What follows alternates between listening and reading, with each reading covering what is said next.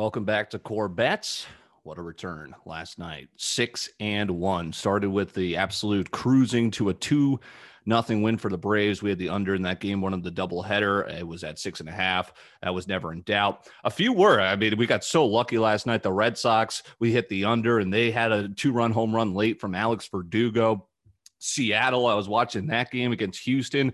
Uh, a grand slam to stun the Astros late. Uh, it was unbelievable. We could not lose in MLB last night, but sorry for the uh, tennis stinker Laslo Djere. Uh, did not get it done this morning.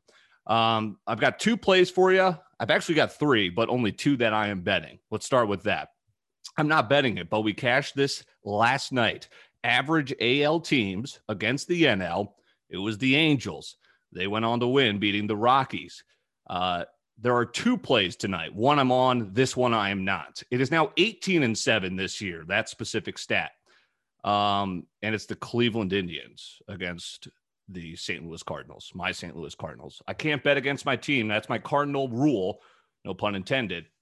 Uh, so I won't bet it, but I wouldn't be shocked if the Indians win tonight. So if you are not a Cardinal fan, take the Indians at home. Here's what I am betting. It's the Angels again, right? I mean, this is the same thing 18 and 7. That's the stat. Uh, two games again tonight. I'm only taking one of them because my Cardinals fandom. Uh, I've got the Angels again because the Rockies are 10 and 39 on the road. Remember, we were yelling about the D backs all year? Yeah, the Rockies might be worse. All right, so we're on the Angels again, minus 135. And lastly, we are on the Phillies at home against the Nationals.